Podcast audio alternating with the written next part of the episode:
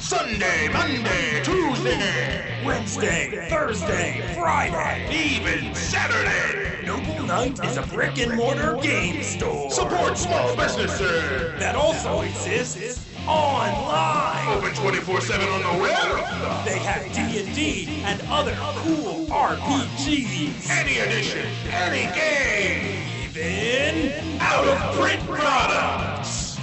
And at a discounted price. That's out of control. Have a bunch of old game products collecting dust? Dangerous allergens. Noble Knight will buy the old stuff you aren't using anymore. Looking at you, Indiana Jones RPG. So go to nobleknight.com and get buying and selling. Take back your lie. And tell them The Tone Show sent you.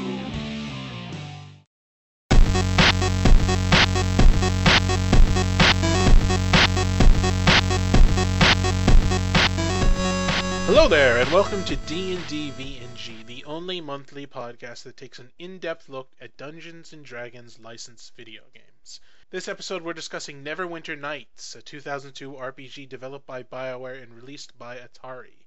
Today joining me is my regular co-host Alex Basso. Hello. Hello, and our friends Vegas Lancaster Hey. and Greg Blair, Gregory Blair.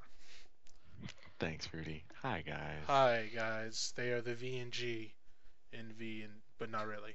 Anyway, No, we are, though. Don't let them fool you, Okay. folks. If you've never played Neverwinter Nights before, one, for shame. Two, uh, if you want to see what it looks like, I highly encourage you to check out the video Alex has made. There's some fun footage of us playing multiplayer together. Guys, what can you or what will you tell me about Neverwinter Nights? Neverwinter Nights is based on 3rd edition Dungeons and Dragons, and it's set in Forgotten Realms. Uh, it takes place mostly in the city of Neverwinter, obviously, and also the city of Luskan. It uses the Aurora engine, which was the successor to the Infinity engine, which is what had been used for all of BioWare's previous D&D games. The Aurora engine was also used to make the dark fantasy RPG The Witcher. You guys know The Witcher. Of course I know The Witcher. I've witched with the best of them. I didn't know that The Witcher used Aurora. I know, engines. right? It must have been cheap to license, because uh, it was like four years later when they made it. But whatever. Unlike most Dungeons and Dragons CRPGs, Neverwinter Nights is not party based, but the player can hire one henchman that is controlled by AI that will aid them in the campaign, along with any potential summoned allies, such as the Druid's animal companion. It's important to note that you do not have control of these companions, you just have control of your one character. Right, now your one character can run around in lots of crazy custom worlds because Neverwinter Nights shipped, shipped with this crazy extensive level editor, and there's lots and lots of talented folks out there took advantage of it and created some awesome modules for single and multiplayer. Actually, if you go out and get Neverwinter Nights through like uh, GOG and whatnot, you'll get those, some of those premium modules. Uh, in addition, with Neverwinter Nights, a lot of folks are running uh, Persistent Worlds multiplayer servers, which essentially D&D MMOs. You level your character, quests within the worlds, lots of other folks running around. Um, but we'll get to that a little later. Yes. So, Neverwinter Nights. Very well known, very well received critically and by the populace. This game is uh, considered an icon to a lot of people. It's, it's a gem, it's a big part of their gaming history. What did you guys think of it? What did you guys think of the UI and how uh, Alex is a text, everyone? What did you guys think of uh, its controls? Because that's the most important thing.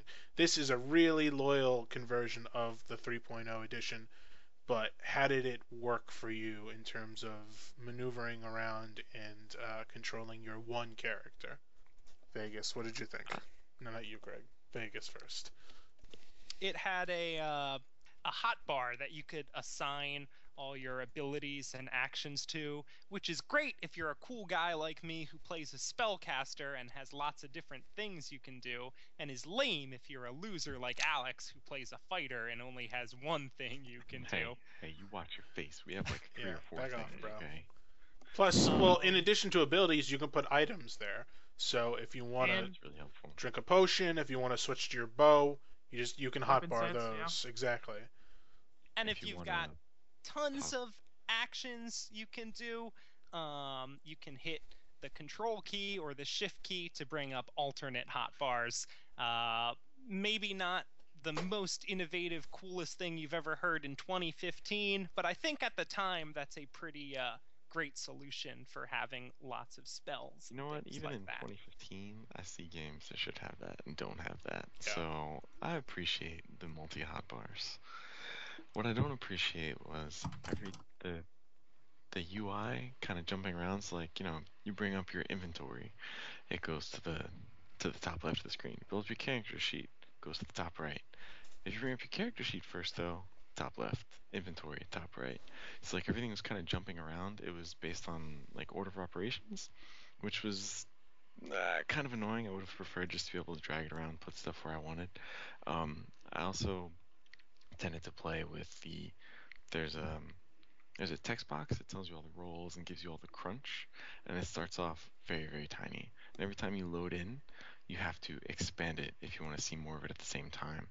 Um, these are very minor things, but they kind of add up to a sort of uh, annoyance factor with like, oh, I gotta fix this again, you know. So that wasn't my favorite part. Yeah, I don't understand. Like in Diablo, you open up the character sheet, it always pops up on the left. You open the inventory, it's always in the top right. You can't move it around, but even then, it's always in the same place, and that you know your mind kind of has it there permanently.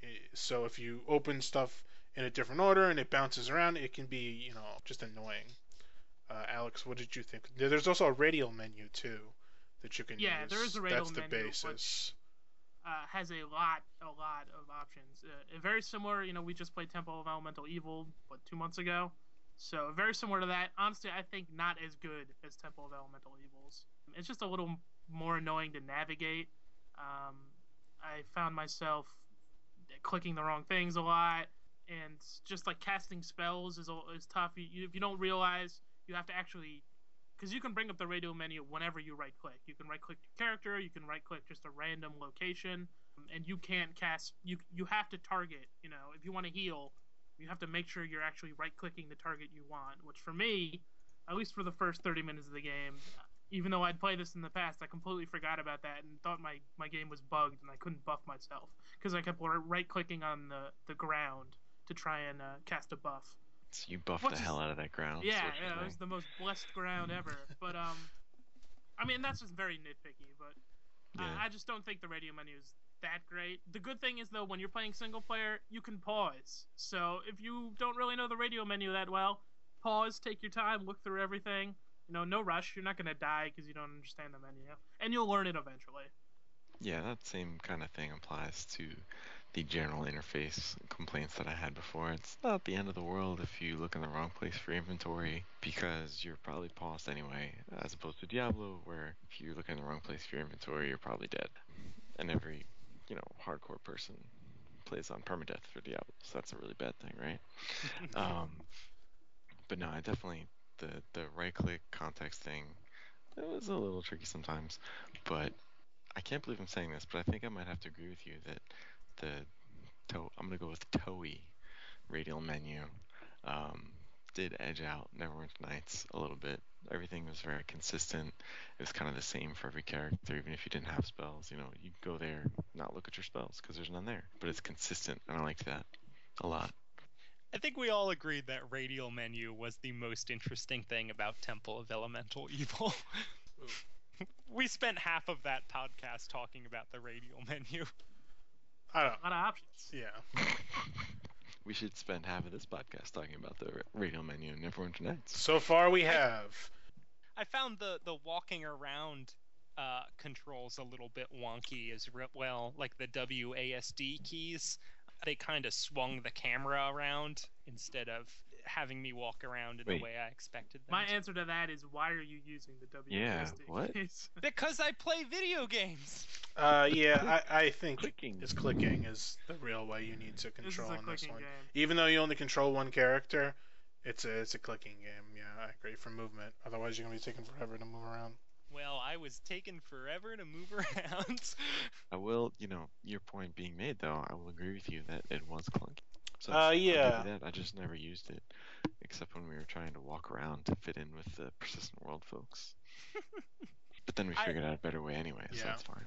You know, talking about walking around, another thing that was very frustrating about the UI, and um, in this in this aspect, the keys actually helped out a little bit. You know, D and D is a pretty tactical game, so they have when you fight and battle things, your character will just kind of randomly dance about. Well, I'm gonna move back five feet. I'm gonna move to the side five feet. Um, that's terrible. Like you know, you go and get a good spot at a door, and all of a sudden you let all the bad guys through, right? So the WASD actually was able to keep my guy in place a little better through all that kind of random walking around, which I still don't understand the point of. But that at least helped me keep him in where I wanted him to be. It's the dance, the dance of the duel. Uh, what's It's not I think not they- okay. it's BioWare's way of wanting to make combat look more interesting because you know it is separated into rounds. You know, you are waiting six seconds between attacks. But That's my fine, biggest but- complaint with it was a lot of times my character would accidentally provoke attacks of opportunity Right. because he's moving around so much, which is Or kind of annoying. I put my guy in a choke point for a reason, and now Yeah. he just got out of the choke point and I'm Just swarmed. That's by like a dozen weasels or something. That's not okay. Big UI problem there. What did you guys think of the henchmen not being controllable? And just they'll attack who you're attacking. They'll drink a potion if you tell them to drink a potion or if you heal them, but that's about it. Did that annoy you? Is that not what you want in a Dungeons and Dragons game? I liked it in this game. Um, I didn't have a problem with it. In the first, in the vanilla campaign, actually you can't look at their inventories at all. They changed that in the two expansions, but I kind of liked that I didn't have to worry about any of their stuff. I guess I lost out on a pack mule. The, I mean, guys, that's what henchmen are for in RPGs, right? Pack mules. But I kind of didn't mind. This might also not matter as much for me because I always, always take the evil monk. So whose name is just slipping my mind right now for some reason. But so all he does is hit things pretty much. So I didn't have to worry about oh why is this stupid elf not casting the spell or why is this stupid cleric not healing me? Like he just murders things and that's fine because that's his bit. So that wasn't a big deal for me. For me, I played mostly with the rogue and uh, would switch him out with a cleric, and the rogue definitely was a lot easier because yeah, he all he would do is attack, and I didn't really have to worry about anything. But the cleric, um, I had, she would just randomly cast spells. She cast bless so many times when I was right outside the range of the buff, which would make me so mad. The only thing you did really have control over was when she would heal you, like when I hit 50% health, I'd have it so she would automatically heal me, and she tended to do that. But besides that, the rest, yeah.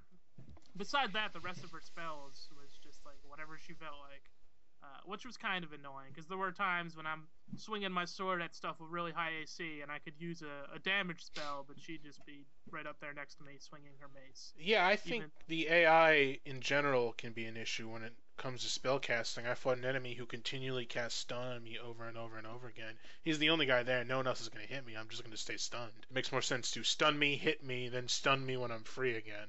Yeah, it's probably tough to design a clever AI when you have so many spells at your disposal as a D&D spellcaster. That's a very good point. I don't know. I didn't overall have a problem with the henchmen and controlling them. I thought it was good. Do you? I liked Yeah. running around with Grimgnaw, the evil monk. I had to look that up. Yeah. Because it was, but I mean, that, how how stereotypical is that Grimgnaw? It's a great Even his name is name. Grimdark. Like, that's, I love it. Would you guys have liked this to be a party-based game? Would you think it would have been better or worse, in your opinion, if you had four or five people instead of just the one in AI-controlled companions? I liked it the way it was. In this particular case, liked controlling just my one guy. I thought having the henchman act on his own was fine, and I think given the control scheme, I think playing and trying to control five different characters at once would have been a bit clunky. I personally prefer like party gameplay. I just enjoy the additional tactical options. Uh, but I'm okay with this one just being one character, uh, just because, as I mentioned at the, the top of the podcast, pretty much every D&D RPG is party based. So to have one that's you don't have to deal with that is, I guess, a, a little bit of breath of fresh air. Yeah, I, I liked I liked the henchman. I haven't played a ton of the the classic Infinity Engine games, so I don't have that kind of nostalgia factor of oh well I love this. Well, it's gotta be like Baldur's Gate, but also like think that for the engine at the time and the computers it's running on, I don't wonder if it could have handled multiple PCs in the party, uh, just from a technical limitation.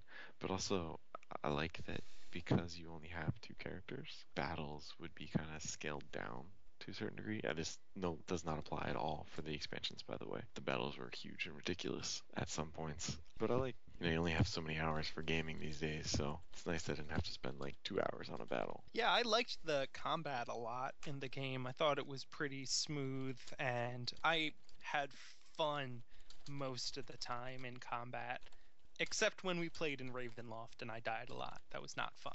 What did you guys think of the game's story? You start in Neverwinter. The city is under siege from multiple areas. You have to go out and clear them, and then from there move on and stop this guy. Lusk. Uh, there's a betrayal. You have different types of enemies. What did you guys think of Neverwinter's story? It's hard in a, a CRPG to really tell a great story. And it shows. And yeah, well, I guess Temple of Elemental Evil, which just kind of disregarded that. But Baldur's Gate is great and fun, and I love the story. Are you saying then, Greg? Thumbs down from Greg? Is that what I'm hearing? Yeah, I mean, I don't know. Maybe I've become kind of spoiled. I didn't expect really any story from Temple of Elemental Evil because I saw it as just sort of a recreation of a classic module. My expectations weren't super high there, but for Neverwinter Nights, I feel like it set up to be really epic, and some of the story moments were cool. You know, the inevitable betrayal is a little cliche, but you know, some of the characters were kind of interesting, and I love the uh, Kobold Bard. Uh, what's his name? Deekin. I love Deekin. He's great, but he's not story central. So I, I guess I'd give it a like a mixed review at best. But it's you know all the fetch quest stuff is kind of weak sauce. Yeah, I mean, I don't think the story is all that great. It's really just a bare bones way to push you forward and into exploring. So the main overall arc isn't that good. Like Greg said, there are some interesting characters. There's definitely some interesting locations. The main story is it's nothing special. Yeah, I I don't think the the main story is all that interesting and great. You know, what I really want when I'm playing an RPG for fun is to uh, want to play to move the story forward and to be really immersed in it. But what I will say that's great about Neverwinter Nights is uh, in 2002 it's giving you voice acted npcs it's giving you this branching dialogue choices for your character. And it really um, it's setting up future rpgs to be amazing. Like it's setting up star wars knights of the old republic and it sets up dragon age. It really it, it's building the groundwork for the great modern RPGs, and I really appreciate it for doing that for us. Thank you, BioWare. This is another one too, where if you have low intellect, you talk like an idiot, and you say, "Me don't like that idea," and it's really annoying. I don't like that. That's stupid. You don't like that? No, I don't like that. I think That's very immersive. um I only think it's beautiful. I mean, did you guys actually play Low Intellect? It's fun in, the- uh, I think in theory. I think but when you Fallout- try- You're right. Fallout One and Two did such a great funny job, and now these other games don't doesn't fit the epic storyline for your character to be like, "Me agree to a quest."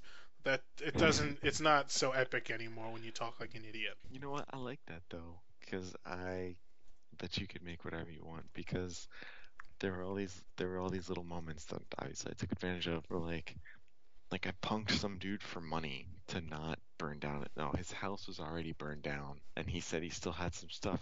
So I, I basically just took him up for his money. Like, oh well, you still got some left. Then then give it to me right now.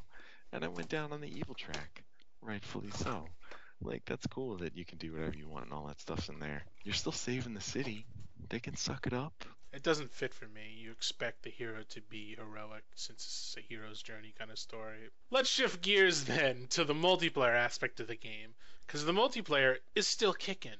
GameSpy was the server user, server browser, much like some other games we played, and GameSpy no longer exists. But the multiplayer servers are still up, they're still out there, and we, gentlemen, spent several hours on the longest running, uh, most popular one, which is set in the world of Ravenloft, which is really cool. It's completely fan made, completely separate from the main game.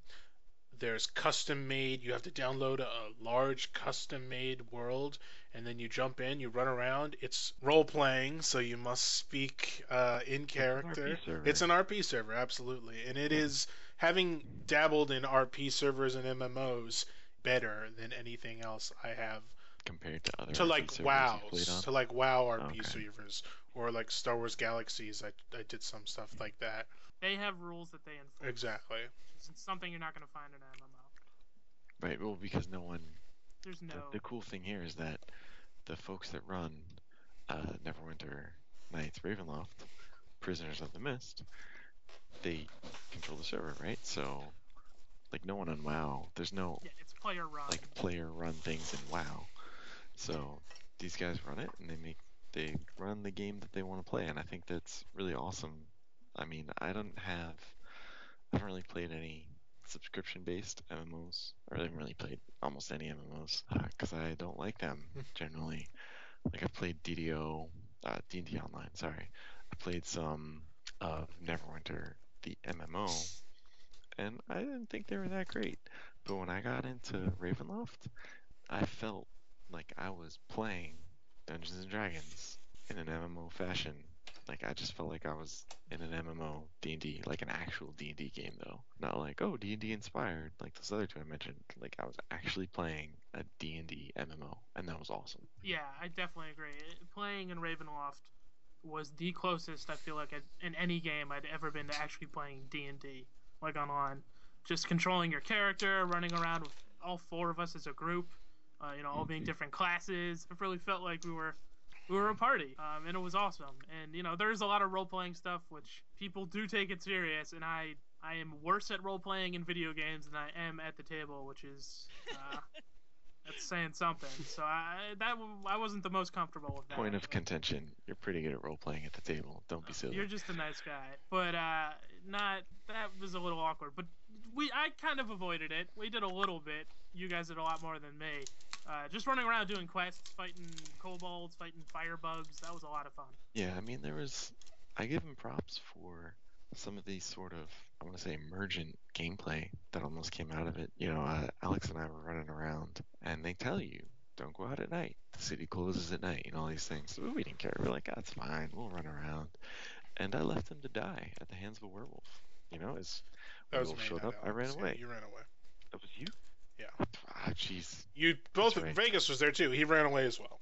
We couldn't fight it. We didn't have silver weapons, but nevertheless, No, Vegas wasn't. yeah, he was. You both ran away.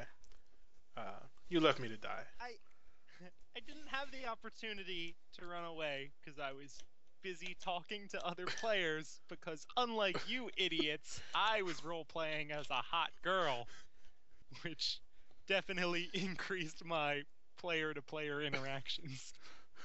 I I beg to disagree. I actually talked to a lot of folks. As Yeah, my well- scraggly, evil little dwarf, and I think Rudy will back me up on that. Yeah, this. you talked to a lot of folks. You also left me to die at the hands of a werewolf, so I'm not backing you up on it. Yeah, I mean, because you're not backing Oh, me up. that's- Um, but fair. we would have both died. To, to, I mean, I'm just saying, murdered. That's what would have happened. Right. There's a thing that that server in particular does that's really neat is it actually rewards you experience for role playing. So Yeah, from a mechanic perspective, it, it it'll it'll it's good to just go chat, just go make a friend, or uh, awkward. Yeah, and Yeah. there's a limit to how uh, much experience you can get exclusively from killing things. You have to get some of your experience from role playing. Yes, there's it's a it's a time-based limit, so you can max it out after a certain period of time. But the role-playing experience is unlimited. But I think the role-playing stuff was is pretty neat. I agree. I, I gotta say, running around talking to people. Um, we, yeah, Rudy and I actually spoke to we didn't know this at the time, but the in-game seemed like the in-game leader of a player faction, the Red Vardo Traders. They had like this whole interaction, uh, just player to player, kind of running the world, and they have all these different factions, and it was really neat. So there's a ton. There's a ton of persistent world servers out there too, by the way. Like maybe if Ravenloft's not your thing, um, you can go and get there's something called the Neverwinter Nights client extender. So you don't even have to look online. If you just go and get that, then it replaces the GameSpy server browser with a server browser for all these different persistent worlds. So you can check it out and see like what's got a lot of players, and then go out and get their custom hack packs to play on them. So very like this community is still very live, very active. So that's definitely big bonus points for Neverwinter Nights and the folks who play it. Yeah, it's pretty crazy considering it's what, almost 13 years Yeah. later, Yeah. and you still got a decent amount of servers with you know completely unique worlds. I mean, I remember playing online back when the game came out in 2002 and having a blast, and it was just as fun now. This is uh, a translation of the third edition rules. It is really well done in terms of being opening the book and reading the book and then jumping to this game. I think that if you were to just read the book and then start playing, you would still understand it really well. Do you guys agree? Do you think this is a good conversion? Uh, I mean, I unfortunately don't have too much experience with the third edition rule set, so I can't comment too much on that. I think some of the skills were definitely modified uh, Yeah. for it. Just, I mean, even from I think, well, Temple of Elemental Evil was 3.5, but just some stuff functioned differently. I mean, I know Greg, you were complaining about. I think Parry in particular was that one. Well, just that, that I mean, that's a skill. That doesn't. It's not really a skill. That's when they had it for the computer game, um, which was so. There were a couple things like that that were kind of silly, um, but in general, this is an amazing adaptation of D&D 3.0, uh, with the caveat that you, to really make it true to form, you need to play it on the next higher difficulty level from the f- default D&D hardcore or something to that effect, hardcore D&D, because then you've got friendly fire and crits do their proper damage and whatnot. Um, if you play it on the default difficulty, you can fireball all day on your homies and it doesn't matter. Um, but I think Alex was, or maybe Rudy, one of y'all was telling me that the game is balanced for that difficulty level. So in that sense, yeah.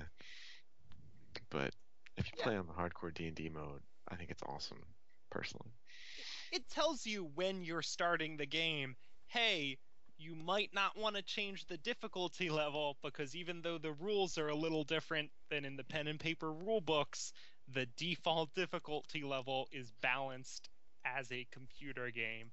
But you know, do whatever you want. Real men, that's all I'm saying. Was the game easy to you guys? Personally, I found it very easy starting levels, which uh, obviously they balanced it because, as you all know, first level D and D not the most exciting thing. But I was killing dudes left and right, no problem. Did you guys have the same lack of difficulty? Uh, I mean, as a fighter, it starts off real easy. It does get more difficulty difficult later on.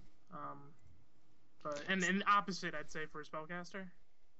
No, I um when I was playing a sorcerer, uh, and basically it, you get summon badger as a default There spell. you go. And if you summon your badger, like the very easy, and then it gets more difficult as it goes on, which is what you want from a game. I think it was very well balanced. And uh, if you want to play on super easy mode, roll a cleric or a druid because those classes are insane. Druid. I mean, there's a reason why it's CoDzilla for D&D 3. So, Cleric or Druidzilla, if you guys aren't familiar with that, they're pretty much can do anything they want in the game. But, I mean, I will say, so I rolled solo. I didn't actually bring Grimgnaw with me almost ever. Um, because I'm stupid and I was like, oh, I'm to get all the XPs. Because it actually, you know, it did cut down your XP if you brought a henchman. And supposedly there was some weird bug where if you had a summoned creature, it cut down your XP too. I don't know if that's actually true or not. I didn't test it, but these are some of the things I was reading. So I was like, oh, I'm gonna go solo and just, you know, super level, and then game's gonna be totally easy. That was stupid. The game's easy if you bring the guy and then you level. So I actually had a really hard time in a lot of fights, fighting things that were listed as overpowering and very difficult. So I just keep reloading until they'd stop critting me and stuff like that. I was also playing on hardcore, so in retrospect, not the best choice. But I will say that especially as you go on, um, I mean, I've played I played this game when it came out. I blew through all the expansions, so I've got a lot of hours on Neverwinter Nights, and it does get really easy. Um, I've played higher levels as the, like a fighter rogue, as a druid. It's I don't know. It does get to be kind of steamrollery, which was cool. I mean, I still had fun. It was awesome, but killing an entire like drow battalion pretty much by yourself, not not so tough. Greg, you're such a gaming badass. You're like, oh, just playing on hardcore permadeath mode. Didn't bring any henchmen with me, because who needs those? Yeah, but then I died a lot, so that sucks. And what happens when you die and you don't want to reload? There's death Uh, penalty. minor XP loss. yeah, XP and- and, and uh, gold loss. So One thing that I found myself abusing a lot and I'm not proud of is you do Rest. have a recall stone Okay, in the yeah. game, hmm uh, which is like I don't know a Hearthstone in WoW or a Scroll of Town Portal in Diablo. You click Yeah. it and then it'll take you back to town, and you can do that in the middle of combat, and it'll take you to a temple where a person will automatically heal you for free. And you And just pay 50 gold. You pay go 50 back. gold, which honestly by level three you'll have like 2,000 gold. Yeah. So um, It was you can definitely abuse, and this is one thing that detracts from the D and D feeling. Um, you can abuse that to no end, and I, I don't understand. You know, they did that as a they wanted some fast travel thing as a conceit to computer gaming, but that kind of takes you out. And also, you can rest like anywhere. Oh, there's a bad guy in that room. Let me walk 20 feet away and rest and get all my spells back. I'll just murder him with fireballs. resting takes or five whatever. seconds, ten seconds. it's like Yeah. 10 seconds and you're never gonna get interrupted. I mean, as a spellcaster, that was a very necessary addition to the game because if I had to, every time I ran out of spells, go back to the temple or something like that, it would have been a slow game. Well, I think the thing is, and this is maybe where henchman um, setup takes away from your choices in actuality, and maybe that's why they made resting so broken and abusable, is that if you're a spellcaster, you're not generally by yourself, right? You have a party of meat shields to hit people for you, and then you bust out the spells when you really need it. But in Neverwinter Nights, it's just you and your one homie, and obviously your Dire Badger, which you've got up like 24/7. Um, so you can't, you have to use a rest mechanic because you don't actually have a party to work with. So all you can do is cast your spells. Yeah, and So- as a, a spellcaster, one thing that I, I didn't love is I couldn't order my henchmen around as a meat shield uh, the way I wanted. Like, I had to be the one entering the room, and uh, enemies would focus on me, which is run away, not what you run want away. when you're a sorcerer. That's fair. I didn't play any of the, even when I played before, I didn't play any of the squishy caster types. I just played like a druid, turn into a bear and maul people. So I didn't really have that experience, but I can see how that'd be kind of frustrating. Side note about the game being easy, by the way, it probably was easy because I probably abused that rest mechanic. So Sometimes the random loot drops can be uh, super in your like in the first fight in the game, uh, the enemy he dropped half plate armor, so my AC went from 16 to like 20 uh, immediately. Like as I stepped out of the into the city of Neverwinter, almost nothing could hit me, which was awesome. But like, oh, okay, I guess. Well, you know the the loot is actually keyed to your character. So like if you take like I rolled a I rolled my fighter and I picked greatsword, right? And so I got a greatsword in one of Yeah, the first chests, and I got plate mail, you know, stuff like that. So it's I kind of figured that out when I picked up like four bastard sword plus ones before I found any other magic weapon, which pissed me off because I spent like three thousand gold to buy it as soon as possible. so I mean that's that's a really nice loot drop though. Really. Yeah. You know, you get get the crazy armor. That's that's one of the only ways I survived as a solo character though. I had a huge tower shield, and then I abused also, which is not intended at all. But so as a fighter rogue in in the CRPG, you can every five points of tumble gives you one AC. Even if you have a negative 17 armor check, which I did, doesn't matter. You put the skill points in. So I was just buffing my AC with tumble, even though my guy was never gonna tumble ever. They just couldn't hit me throw a bark skin on because you've got a rogue use magic device and they just whiff on everything. One thing that I really love, like a, this is like a small thing. Maybe it's not a small thing. I don't know. Um, and this plays out more over the expansions too. There is I mentioned that kobold bard Deekin, and he just, you know, he just wants to be a bard. He just wants to do his thing. He's like one of those archetypical pathetic little losers that you love. Because he's he's a kobold. He's a nothing. He's a little. He's, who, who makes a kobold bard? Who does that? But he's he's so lovable, and I I really appreciated that they picked up on that. So over the course of the expansions, he actually makes it, kind of. You know, he gets to be a bard, and then he starts taking levels as a dra- red dragon disciple. So he actually, you know, he lives his dream of becoming more dragon-like and being kind of awesome. And he's just this little dude that you take around with you. I mean, so Grimgnaw, the evil monk in the main game, the vanilla campaign. But then after that, dude, Deekin all day, and he's definitely one of my favorite parts of this game. Such a small little thing, you know, but that's that's one of my favorite bits. I gotta say. Boo, kobolds, boo. Hey, come on. Shut your face. Monster races all day. Um, I I just wanted to put one, I guess, criticism I have of the game, or I guess two, in that I guess three. I guess like 20. I guess five. 30 maybe. But uh, I was playing as a fighter. Um, I unfortunately I felt like I was almost kind of required to take the rogue henchman because the game is full of traps and lockdowns. Yes. Uh, Yep. To the point where I, even as a fighter with 16 con and toughness, I And actually got one one-shot shot. Yes, I was Oh, getting yeah. one shot by ve- certain day. traps. Um, so I felt like, you know, I really wanted to use the cleric 100% of the time. But because there's so much lock stuff, and like I could bash chests open, but one, it takes forever compared to a guy just saying, I'll block pick it, you know, three seconds later it's open. Uh, or I can spend up to two minutes bashing a chest if it has high damage resistance. And, uh, you know, the traps just were just so much pain in the ass that I needed to bring a rogue with me almost all the time. I would switch out for the cleric during Mhm. like boss fights. battles and stuff. Yeah, big battles. But besides While you're that, achieving the stone of recall, you mean? yes, oh, constantly. I spent like a thousand gold on one fight just Holy going crap. back and forth because the thing had like a 31 AC, so I Oh, could only wow. hit it with a crit. Uh, yeah, that was I, I was I shouldn't have been in that location. Yeah, I was but gonna say maybe you weren't. I don't I don't back away from a fight. I don't care how underleveled I am. I will cheese it till I win. Uh, Alex Basso. and then my other complaint was uh, the first time I played this game, you know, 10 years ago, I played as a druid. Awesome, a lot of fun. I was always constantly pausing, you know, there's tactical decisions. I decided to go for fighter this time, which I think definitely made the game a lot less enjoyable. Just because I feel like uh, it's more of a watching you, the dice roll simulator than anything else. There's do you mean? not. You can power attack. You can knock down. You can power attack You if can you want to miss feats on them. everything. Uh, this, it's just. Uh, I did take Red Dragon Disciple later in the game, which is awesome, but still really adds nothing besides Dragon Breath.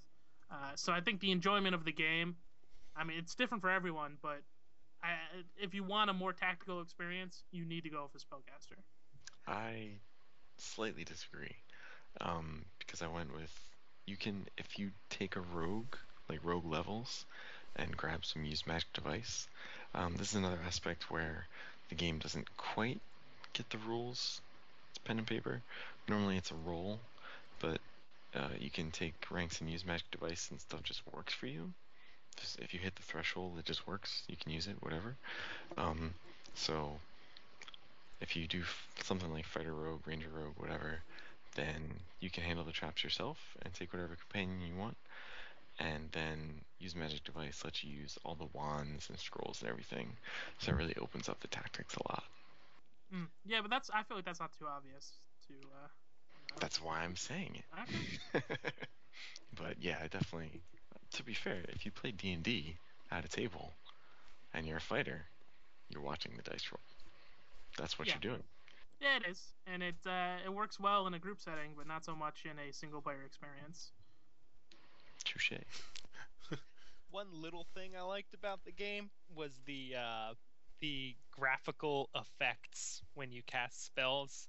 Uh, every spell has its own neat little animation, and uh, uh, I thought they were cool looking. You know, I got to see uh, uh, some classic spells that I've played pen and paper with uh, for years in all their 2002 glory. I, I cast color spray many, many times, and it makes a cool rainbow and just nice little details like that. You know, uh, it, this game was a, an excellent D and D simulation, and I, I appreciated that. They even have um, they say like, you know, magic words and stuff too. Yeah. Which is kind of cool, like a neat little effect. So even if your character doesn't have the spellcraft to know what they're casting, maybe you recognized it based on the effect and what they say. It's kind of cool. Let's let's go to recommend time. Recommend time, gentlemen. It's recommend time. Alex Basso, Uh, I like. do you want to recommend recommend? Hooray! Recommend. Yeah, I'll recommend first. Uh, I'm gonna say yes. Thumbs up. Um, you know, with as I said before, don't don't play a pure fighter, but uh, as a, I mean, this game is as close to D and D as you get. Uh, I feel. Um, the online, the fact that there's still a multiplayer community. There's a, you know, I was looking at servers before. There's at least a couple dozen that were active with people, and uh, you know, these are unique worlds. So if you're into multiplayer, there's tons of content for you. The single player is decent. You know, there are two expansions and a bunch of premium modules. There's a lot of content there, and it I think it holds up well. As a, you know, 13 year old RPG. It's clearly what a lot of RPG, you know, Western RPGs with Bioware has built off of. Um, Definitely. You see that, and it's you know a really enjoyable experience. I still pl- I played a lot of it, you know, in the past month. Uh, I enjoyed the hell out of it. So, thumbs up. Greg, how about you? Yeah, I'm gonna I'm gonna go right along with you. This is there's a big amount of nostalgia for me coming back into this game because, like I said, I I played this game a lot when it came out. You know, all through the expansions and everything. And even if it was just for that, like it's it's ten dollars on GOG right now for the Diamond Edition. It's worth that. It goes on sale. You can get it for cheaper. But I mean, I'd never played any multiplayer stuff. And when we came in here, if you look up uh, nwnlist.com, you can have a browse at servers, the top five right now, 250 players online. At least, you know, just not just top five servers. There's a bunch of different ones you can look at, and that was a really cool experience. Uh, hopping on Prisoner of the Prisoners of the Mist, that Ravenloft um, persistent world. So, I mean, yeah, the nostalgia factor holds up. The game, I mean, it's a little blocky, but it still looks pretty good. All the effects and everything, and it's just a solid D and D experience. Definitely. Alex has already spoken, so thank you. Vegas, how about you? Would you recommend this game? it's a tough call for me to make. Um, like I said earlier, uh, the structure of Neverwinter Nights has inspired uh, tons of fantastic modern games. Um, I, I don't think it's as as polished and great as other games that you could play right now in 2015 and that's because it's it's kind of their ancestor already even in that short amount of time. It's a good game. It's a solid game. If you love dungeons and dragons which you probably do because you're listening to this podcast i don't think you're going to find a better d&d simulator. And you know you can definitely pick it up for cheap. But as modern role-playing games go i think there are games that are a, a little not way more fun. It's not bad like Temple of Elemental Evil, but I think you're gonna get a little bit more out of playing a Dragon Age or a Mass Effect. Not if you want the best computer implementation of D&D 3.0 ever, especially playing on a persistent world, so you can play D&D MMO, which you can't do anywhere else. Except maybe Neverwinter Nights 2, but probably not because that game wasn't as good. I agree. If that's what you want, go nuts. it's here for you. Uh, I am going to give a yes and no kind of uh, recommendation. I don't like. What does that mean? It means I don't like having only one character to control with Dungeons and Dragons. It feels weird to me. I don't like the the turn-based combat with only one character, and uh, I feel like you're you're fighting a lot of garbage enemies. It's annoying to have to fight 50 like one-hit guys and and then finally get to the boss. It just it doesn't feel like Dungeons and Dragons to me in that sense. So I don't really like the single-player game. I, on the other hand, loved the multiplayer game, and it was a complete unique experience. um, versus all the other multiplayer games I play, and I play a lot of multiplayer games. So I would recommend it if you want to really like uh, you know we've been saying it over and over again, but I can't I can't help but say it again. This is the MMO Dungeons and Dragons game.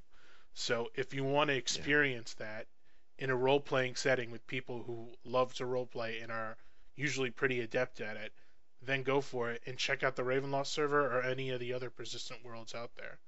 Yeah, props. I mean, they didn't know we were there. Like we didn't Yeah, say anything, yeah. but props to the Ravenloft Prisoners and the Mist folks, DMs and admins and players and everything for making such an awesome place. it's- So, they've spent nice- a lot nice of time done. cultivating a certain atmosphere, and they've absolutely achieved it. All right, guys. um, so, uh, what have you been playing lately? Recommend me a game that you've been playing lately that has nothing to do with Dungeons and Dragons. Alex, what do you recommend? The game Rudy's gonna recommend. Now that is uh, Evolve, which is a 4v1 multiplayer game where four people play human hunters that track a another human player who's a monster, like a Godzilla-like monster who needs to run away and eat wildlife and get larger and eventually kill the hunters. And it's just a complete unique multiplayer experience that uh, you know I love any sort of asym- asymmetrical multiplayer gameplay, and it's made Preach by the, brother. it's made by the guys who made Left 4 Dead. Um, and it's somewhat similar to that if you ever played the versus mode, in that you know the sides are completely different. Um, a lot of fun. I am super excited for the launch of that game. I've already put in a ton of hours in the beta. Yeah, I love that game too. It is really great and really unique, and a super thumbs up from me. Vegas, what do you want to recommend for us? Uh, I'm going to recommend a game that I played a lot last year and then stopped for a few months and then started again uh, recently. Uh, that's Hearthstone. Already got a real big fan base. I think it's got 75 million users so far. Uh, Hearthstone is a online collectible card game based on World of Warcraft, which is the nerdiest sentence I've ever said before. Uh, some people have described it as Magic the Gathering light. I love it. I, I've put in more hours into Hearthstone than I have in any game in the past few years.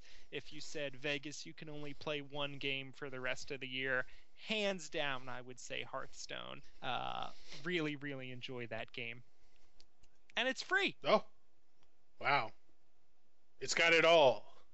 That is It's- quite the yeah. ringing recommendation. It's a great game. Wow. If you've ever been interested in something like Magic the Gathering, but haven't gotten around to it, this is a great way to get into that mindset of, of a card game, of a of a versus tactical card game. It's fast. It's too. very fast. Yeah, I uh, I thoroughly enjoy it, and I don't like Magic the Gathering, so bam. Uh, Greg, how about you? What would you recommend for us? You know, I really I had this whole recommendation cooked up for uh, Nuclear Throne because I really thought I was gonna have to recommend that after either you or your brother took Darkest Dungeon. But I guess I'm gonna go with Darkest Dungeon. Nuclear Throne's great, by the way. Um, Darkest Dungeon just came, just hit early access uh, this past Tuesday. Was that February the third on Steam?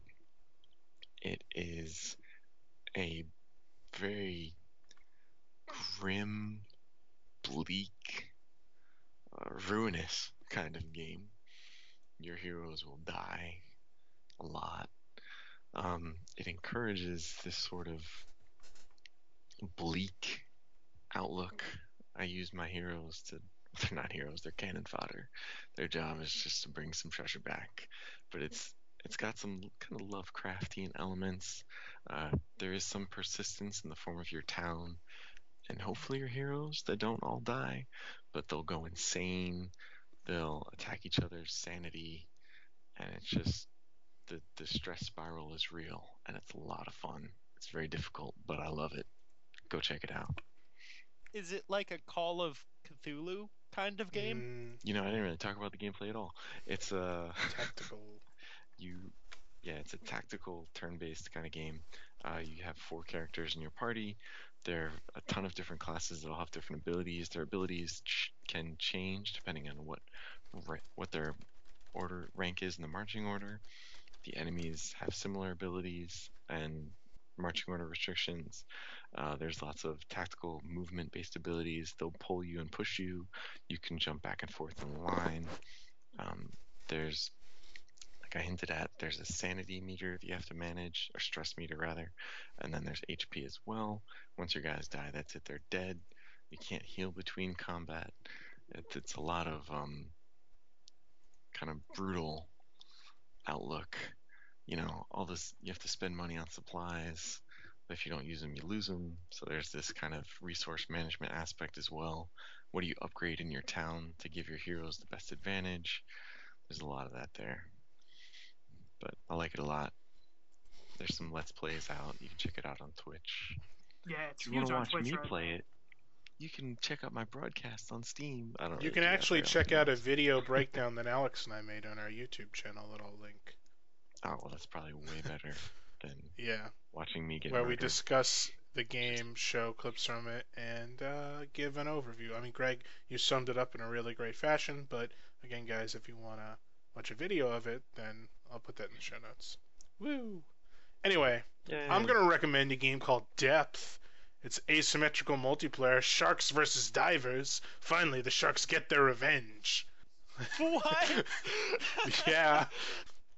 It's uh four players Oh. play as divers with guns and they're trying to collect treasure, and two players play as sharks and they're trying to munch on some divers.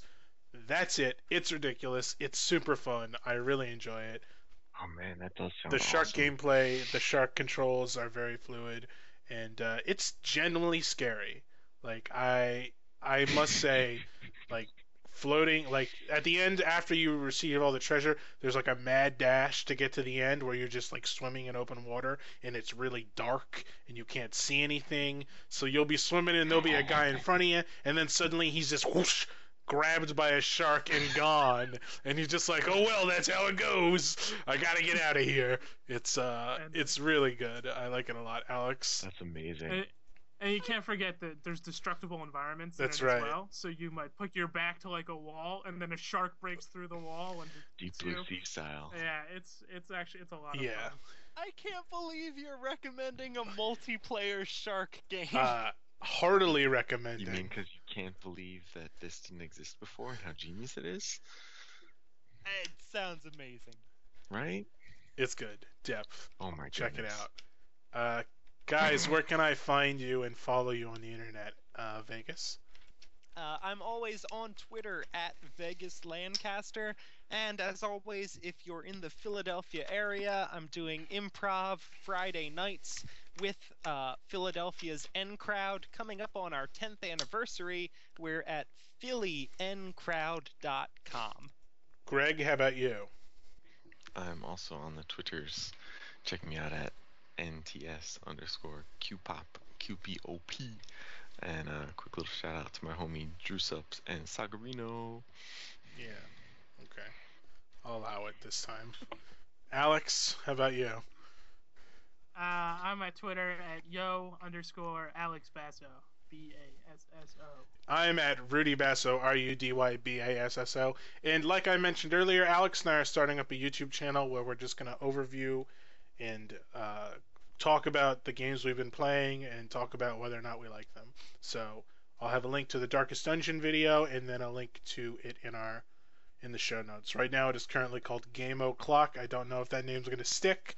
I don't think so. I love Alex is a fan. We'll have to discuss it further. It should stick. 'cause it, you know what, Rudy? Game o'clock is almost as good as D&D VNG, Okay. where the VNG stands for Vegas and Gregory. I'll keep that in mind. Uh, be sure to listen next Almost. month, More- guys. We're going to be playing a 1993 DOS game called Stronghold, where you build. Yes. A, it's from what I understand, it is Dungeons and Dragons meets Sim City. That is all I know. Uh, I also know Alex doesn't think it looks good. Did I- I Get ready cannot for my first 100% yes, you should buy this review. Except you can't. except you, ca- except you can't. Uh, Yes, you should pirate this. Thank you so much for listening, uh, and we'll see you again next month. Bye. Bye. Only I may say bye.